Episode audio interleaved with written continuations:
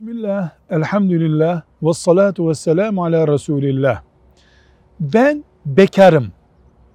Evli bir arkadaşımın evinde yatılı misafir kalabilir miyim? Soru bu.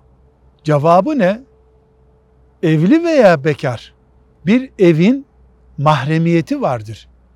Bu mahremiyete uymadıktan sonra evli de olsan orada misafir kalamazsın evin bayanıyla sen uygun olmayan bir ortamda yüzleşeceksen evli ol, bekar ol bir şey değişmez.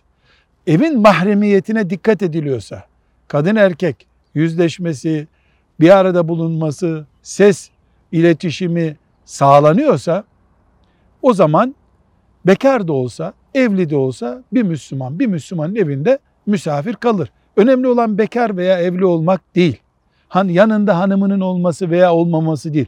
Evin mahremiyetini korumak veya korumamak. Kural bu. Velhamdülillahi Rabbil Alemin.